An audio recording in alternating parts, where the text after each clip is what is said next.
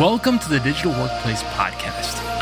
These are conversations with CEOs of digital companies, thought leaders, and solution providers about how you can become a level 5 digital workplace.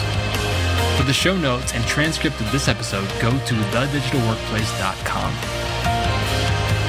All right, welcome back to the show, everyone. Today, our guest is Liam Martin. He is the co founder of Time Doctor and the conference Running Remote. Hi, Liam. How are you today? I'm pretty good. How are you, Neil? We're doing excellent. It's fun to speak with you. You're someone who knows a lot about remote work. You spend a lot of time in it and you've been doing it for a long time. Give us a little bit of background about both Time Doctor and Running Remote. What do we need to know about it?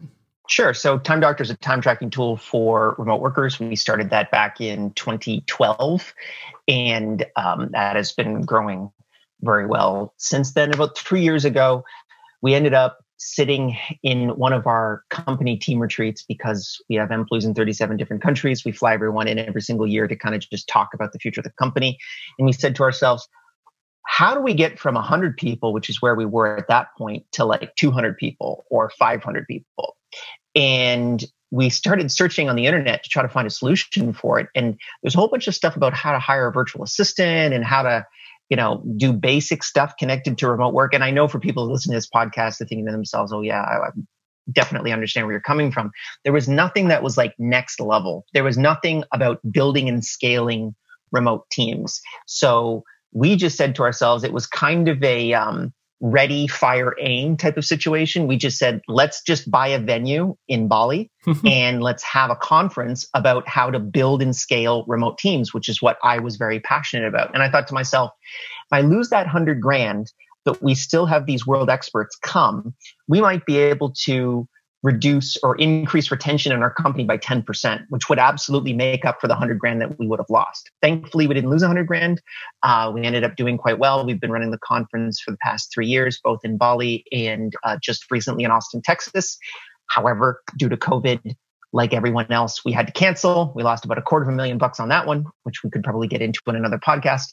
And we're still running online events now which we find very exciting because for us, just getting this information out to people as quickly as possible is what we think we can do to hopefully move the movement forward.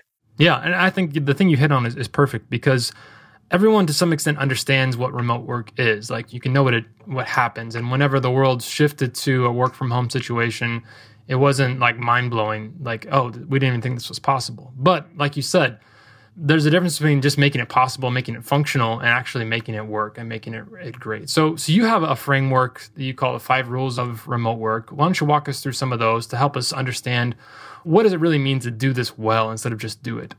Sure. So, I mean, for me, fundamentally it's as you would notice or you had stated before it's not just about going remote it's actually about going remote successfully right. when we were chatting beforehand you were talking about asynchronous versus synchronous communication i mean we literally that was our biggest pull at the last physical version of running remote where we had a debate between two companies that have multi hundred person teams. One believes in async, the other believes in synchronous communication as a general standardized management philosophy.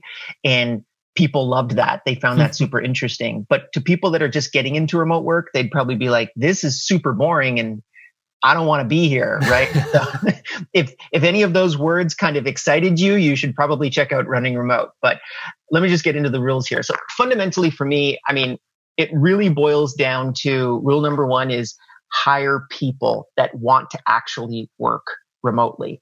And you'd be surprised at how many people, even though we're in kind of the COVID remote work boom right now, um, generalized stats were 5.5% of the US workforce was working remotely in 2018.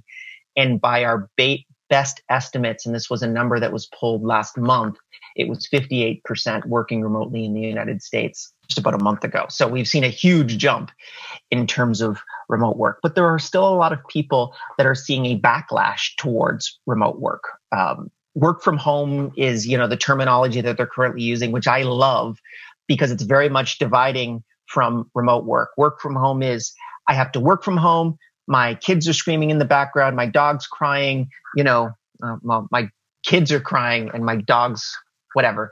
Uh, the um, you've got this scary virus that's outside that's really you know possibly going to kill you at any one point. You can't go to co-working spaces. You can't go to coffee shops. This is a big problem, right? Remote work is very different from that. And I think for people that are listening that are currently in that headspace, listen, it's going to get way better once we actually get a vaccine and you're never going to want to go back inside of the office. But there are a lot of people that don't. So you know, go to the job posting boards that you actually uh, are designed for remote work. We like Remote OK, we work remotely, Flex Jobs. Um, you know, if you even want to kind of go a little bit more upmarket, Top TopTal, maybe even Dribbble 99 Designs, those are platforms that are specifically built for remote work.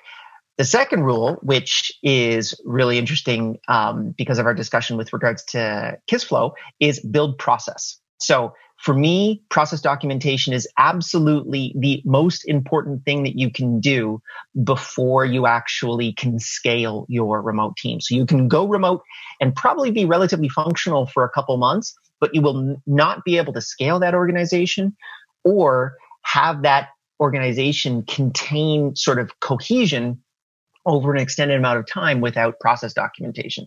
So you could use tools like KissFlow. Uh, you could use Google Docs if you just want to get started really quickly.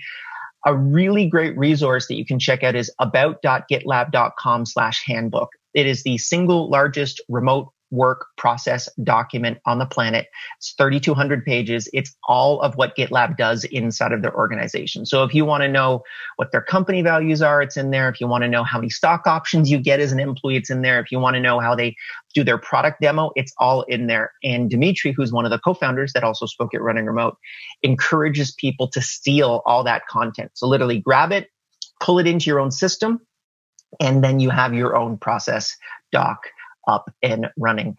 Rule number three is get the right tools in place. So the beauty that I see in a lot of people, especially when I talk about this next rule, they always then say, okay, well, now I'm going to pay attention to all these tools that you're putting out, Liam. And rule one and two is about people and process. So it's people, process, and tools in that particular order. If you have really bad people implementing really crappy process, and you have excellent tools, it will actually burn your business down faster than if you had just forgotten about the tools part in the first place. Liam, let me jump in here and ask a couple questions as we go through. Oh, you talk about get the right people in. What's a sign that maybe this person is not either has no experience and or maybe won't succeed in a remote environment? How can someone who's doing that hiring really kind of notice ahead of time that this is might be a problem?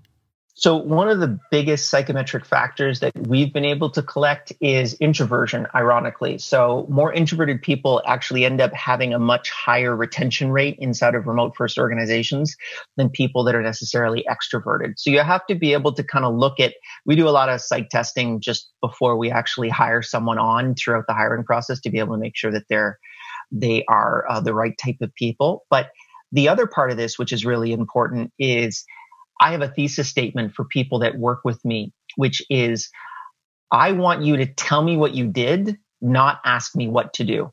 And this is so important inside of remote first organizations because if you do not do things, everyone's disconnected, right? So, like, communication has to happen on purpose inside of remote first organization. There's no kind of like, hey, Neil, how's so and so doing? Are you, uh, you know, do you want to talk to Betty about this project that we're, you know, going to work on on Friday? And that would just happen in the coffee, you know, the, the coffee room or something like that. That doesn't happen inside of remote teams. It has to happen on purpose, right? You have to set these meetings. You have to set a cadence to that type of communication. So that's another really big one as well is making sure that everyone has made their independent decisions and then when they come to collaborate, they can really get that information and make sure that everything is working out properly. Good. So, to the extent we talked about introversion, extroversion, um, if you know somebody is definitely extroverted, are there any warning signs, or it doesn't mean you shouldn't take them on, but like, what are some other things you need to test for, or, or to figure out, or to make accommodations for? I guess. So for me, I am slightly on the extroverted scale of the spectrum. And one of the best ways for me is uh, to just feel included inside of the team is I have a well before covid i had my own co-working space that i could go to where i could get that type of outlet and communicate with other people. I also spend time at coffee shops. I will usually interact with people through video a lot more often than i would through a slack message as an example or through an email so higher nonverbal communication fidelity interactions are really going to help more extroverted people to get that energy out of their body and hopefully communicate a lot more effectively. Great. Follow up on, on your second point process documentation. When it comes to actually making these processes, how reliant would you suggest people should be on really just automating them, getting a workflow set up, and how much is just, hey, here's the document to follow it? Do you find one to be better in different situations? So I have, um, I'm going to steal Napoleon's quote on this, which is orders shouldn't be easy to understand. They should be impossible to misunderstand. And that's my entire philosophy for process documentation. Once you make that flip, so um, I'll give you an example, is very, very early on in my remote work career, I had a process document set up for my customer support reps for another business that I was running. And there were two buttons to refund a customer. There was a dollar amount that you could input and then click refund. And then there was a refund button. And I wanted this person to refund $3,000 to a client. And they had paid us $9,000 for the entire year that they had been working with us. Well, that person clicked the refund button instead of putting in the $3,000 and clicking refund, and they refunded them $9,000 as opposed to $3,000, which for a very small business like mine was a disaster. That's what I mean when orders shouldn't be easy to understand. They should be impossible to misunderstand. So I get as detailed as humanly possible. And I assume that everyone that I'm communicating process to is a five year old, which sometimes gets actually quite, uh, you know, sometimes the processes are quite long, but there's no misunderstanding. And I actually sometimes write three different versions. So what I'll do is I'll write a very clear process with, let's say, flows and documentation connected to those flows in different directions that you can have, then I would write a version that's a lot simpler, like let's say a half paragraph version that is maybe just sort of like the Coles notes, like the cheat notes for that process. And then the third one is I actually put up a video showing everything that I'm doing all the way through that process. So you can jump in at any three points of understanding and then go through that process however you'd like. Because people shouldn't just be using processes once. That's another really important point to be able to put inside of your organization is process documentation is one of those things that people say okay well we did it and it's up and then no one uses it. Because we just say okay well it exists and no one really goes back to it. For us because we use time doctor as an example we can actually measure how much time you're spending working on process documentation and or at least interacting with it and for us we want to be able to make sure that people even people that have been working in the company for years like me 5% of their time should still be spent in process documentation understanding how all these processes work Great. So we, have done number one, get the right people in place. Number two, process documentation. Three, get the tools in place. Let's go on to four. All right, cool. So rule number four is communication. It is by far um, outside of process documentation.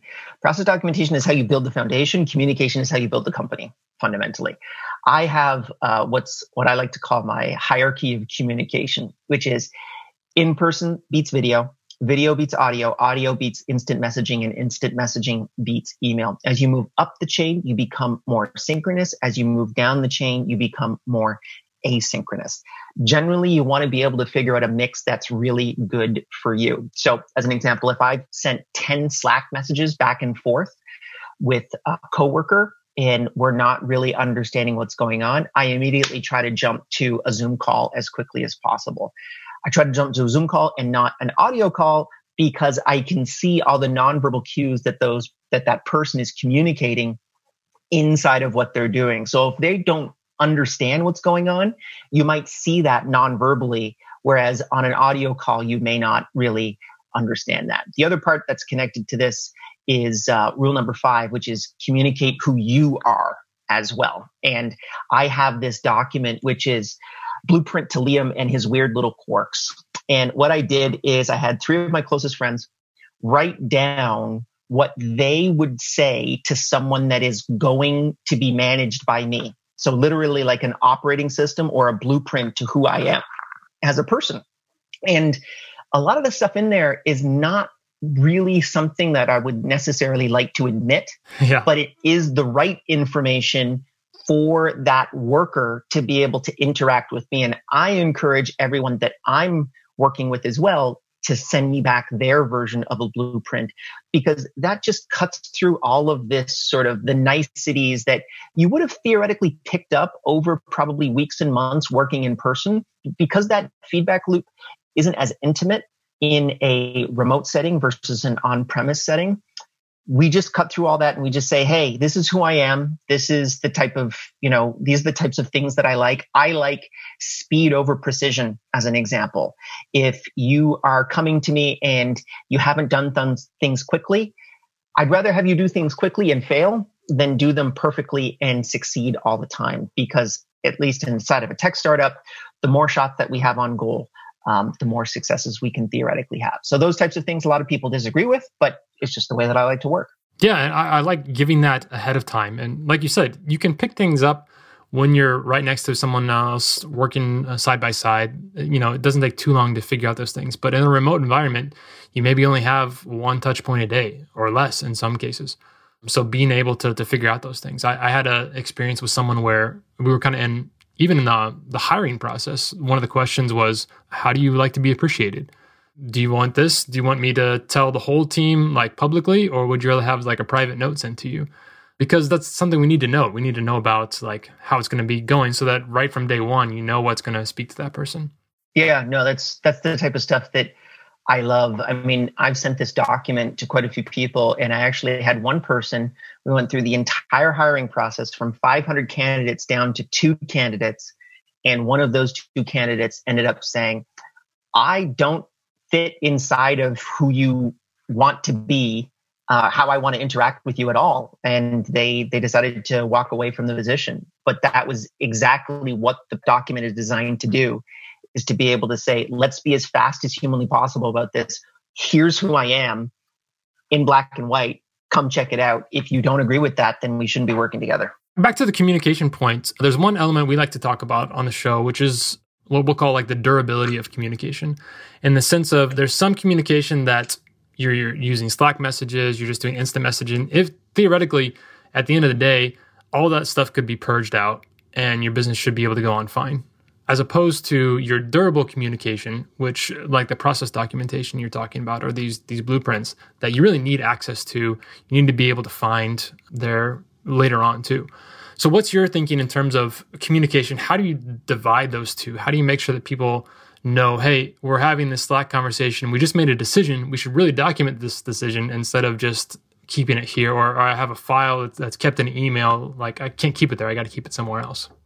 Yeah, no, we um the way that we break down communication is any piece of information that we need to keep for an extended amount of time should go into a project management system. So we use Asana for a lot of our task kind of execution, Jira as well on the development side. We use a lot of Basecamp for the debating of a particular issue. So something that we just need to be able to see all those different messages and we want to be able to go back and take a look at them for an extended amount of time.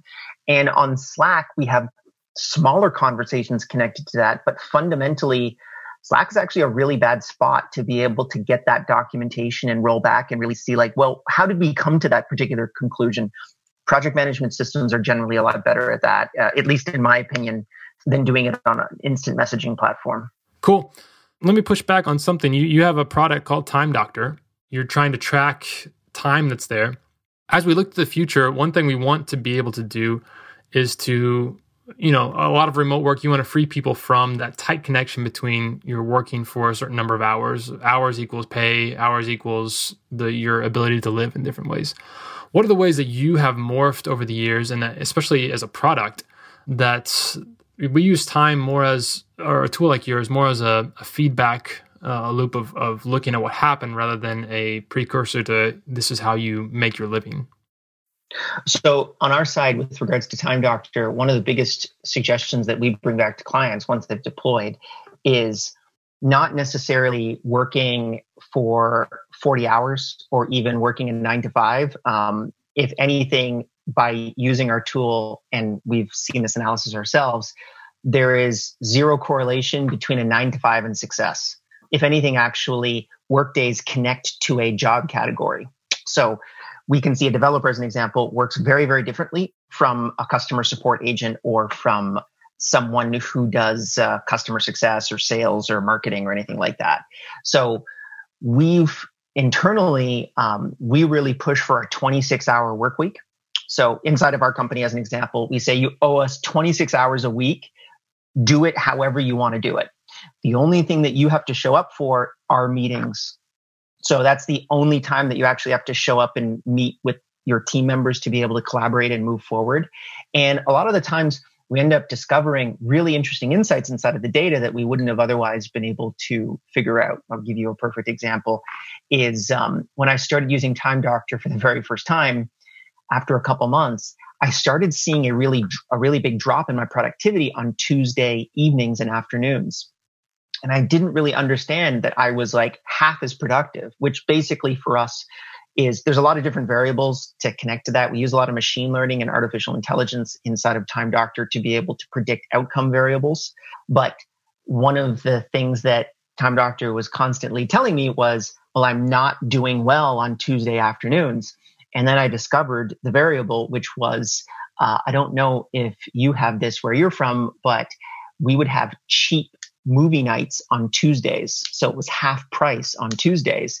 And the messages would start at around 1 p.m. where someone would call me saying, "Hey, do you want to see Batman or Superman?" And then my my girlfriend would call me saying, "Hey, Suzanne wants to see Batman too. Can you ask Suzanne's husband if, you know, he's interested in going as well?" And it was this it was this really weird system that was just completely destroying my flow state. So for me, you know, being disconnected and pulling, let's say I'm writing a blog post as an example, and then someone messages me, it's not just the two or three minutes of that phone call. On average, it takes about 14 minutes to be able to get yourself back into flow state. You've got to read the previous paragraph.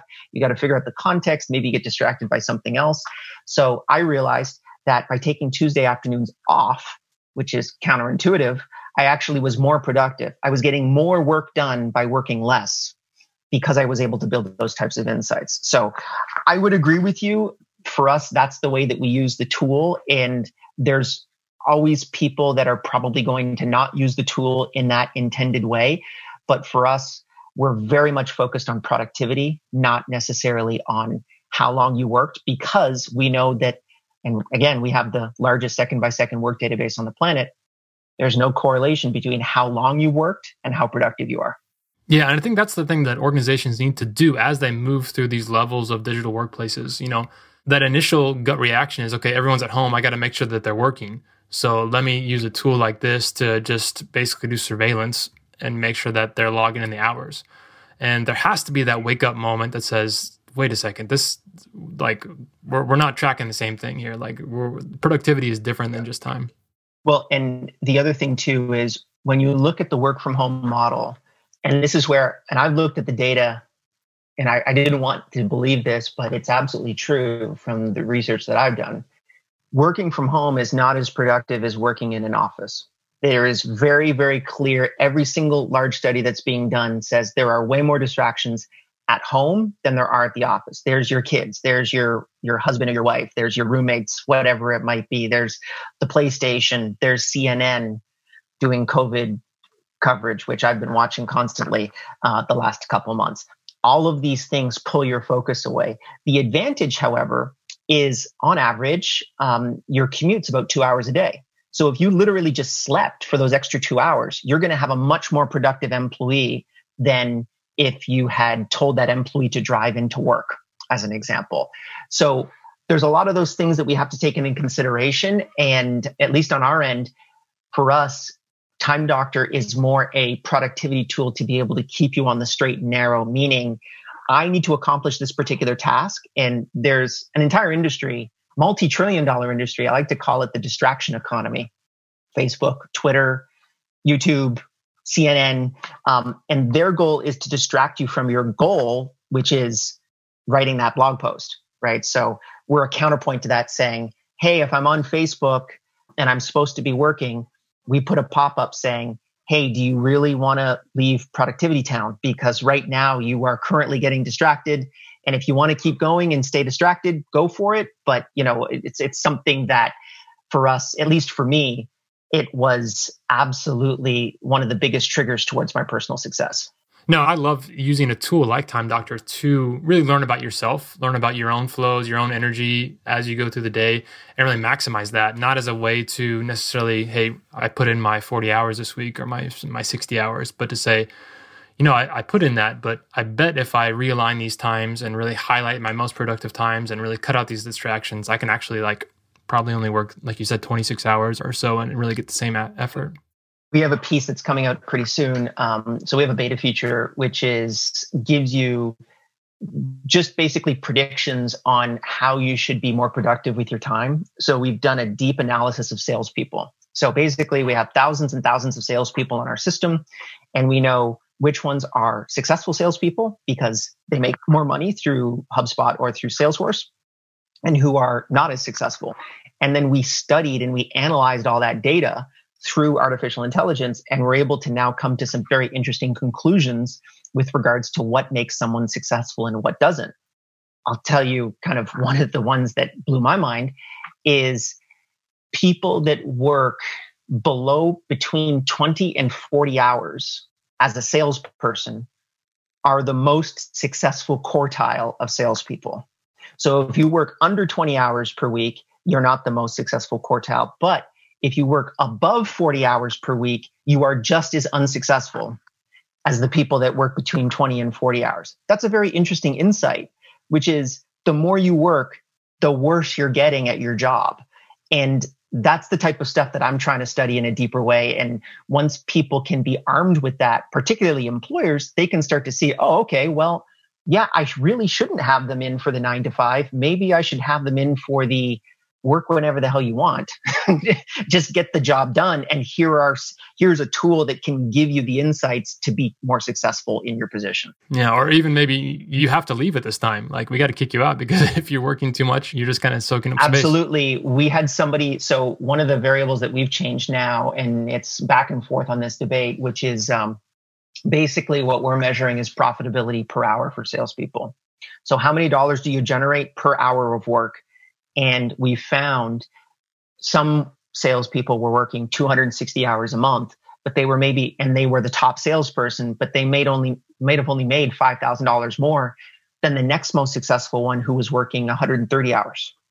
So the 130 hour one actually wins by our correlation because we changed the way that we're defining success.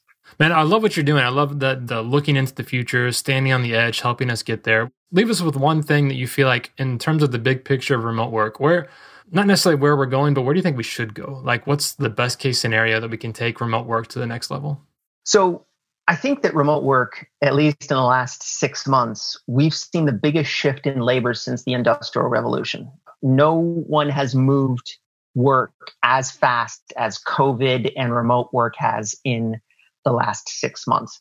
I think the future of remote work is really going to be, to be honest with you, it's, it's, and I look at this pragmatically, actually. I'd like to maybe not necessarily give you the sunshine and rainbows version, but the reality is we've seen Shopify, Google, Facebook, all of these massive tech companies are going in part or completely remote. Twitter just shut down all their offices and they're saying they're going to be remote forever.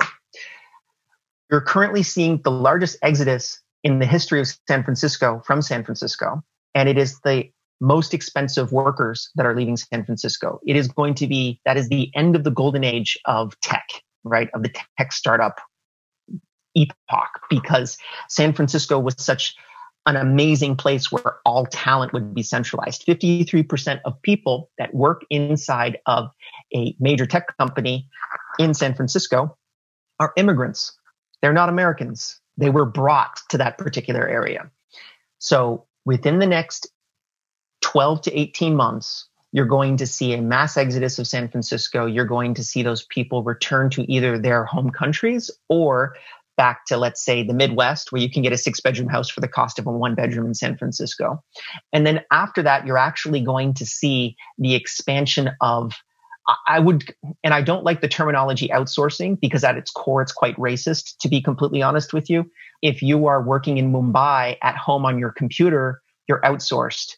But if you're working at home in uh, Manhattan on a MacBook Pro, you're remote, right? So to me, it's going to be this next wave of you're going to be able to take advantage. These tech companies are going to be able to take advantage of talent and a $30,000 developer in Kiev will turn into a $100,000 developer.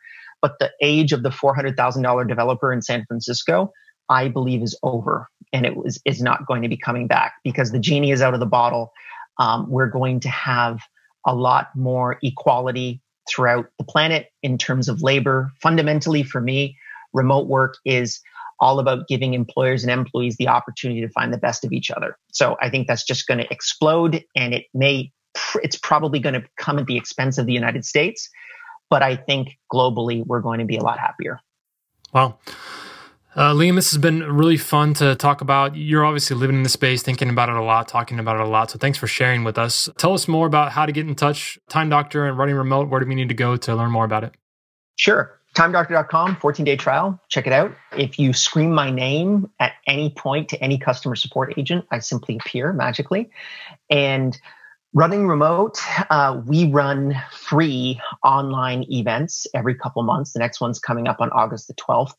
And if you don't have time to be able to do that, just go to the YouTube channel, youtube.com slash running remote. All of our talks are up there for free. So if you can't afford to be able to go to a physical event, all the information is up there for free because we believe at least more so than any time in history now, we need to be able to get this education into people's hands. Awesome. Well, Liam, thanks for being on the show. We look forward to connecting with you more and, and sharing more of your stuff.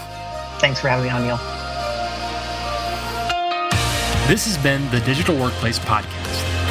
If you liked it, please take a minute to leave a review wherever you found it. Go to thedigitalworkplace.com and sign up for our twice a month newsletter. It keeps you up to date on the best ways to build a level 5 digital workplace. Music for the show is provided by City of Sound. I'm your host, Neil Miller. Keep moving forward.